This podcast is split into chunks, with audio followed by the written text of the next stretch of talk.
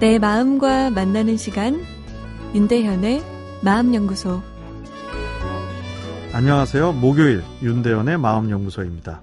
아, 오늘은 사는 게 재미가 없어요라는 어, 청취자분의 사연인데요. 아, 우리 같이 한번 볼까요?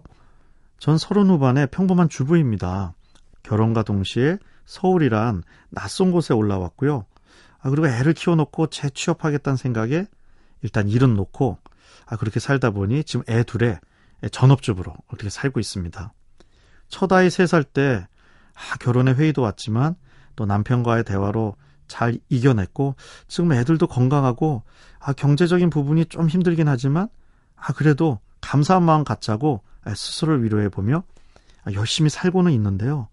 아, 그럼에도 불구하고 그냥 지나가는 사람의 따뜻한 한마디에도 눈물이 활칵 쏟아집니다. 아, 이거 뭐 배부른 투정, 뭐 이렇게 얘기할지 모르지만, 아, 오늘 저는 소중한 하루가 아닌 이 어제 같은 하루에 지치고 답답하고 외롭네요. 제가 무기력증에 빠진 걸까요? 사는 게 재미없어요. 라는 이렇게 절절한 어, 내용인데요. 어, 내가 느끼는 무기력감을 이렇게 단순히 뭐 배부른 투정으로 비난하는 것은 에, 옳지 않은 것 같습니다. 사연 주신 분을 굳이 진단하자면 소진 증후군이 찾아온 것입니다. 소중한 하루가 아닌 어제 같은 하루에 지치고 그리고 외롭고 아, 사는 게 재미없다 이렇게 사연에 쓰여 있는데요. 방전된 뇌는 오늘을 살지 못합니다. 현재에 대한 몰입도가 떨어지기 때문이죠. 그래서 부정적인 과거에 빠지게 되고 어, 그리고 삶의 에너지가 떨어지니 무기력감이 찾아오는 거죠. 여기에 이 행복에 대한 내성도 생기는데요. 내성은 같은 효과를 위해서 더 많은 자극이 필요하죠. 과거에 소중하게 여겨지고 행복감을 주었던 것들이 어, 내 마음에 별 감흥을 주지 않습니다. 마음이 회색빛으로 변하게 되는데요.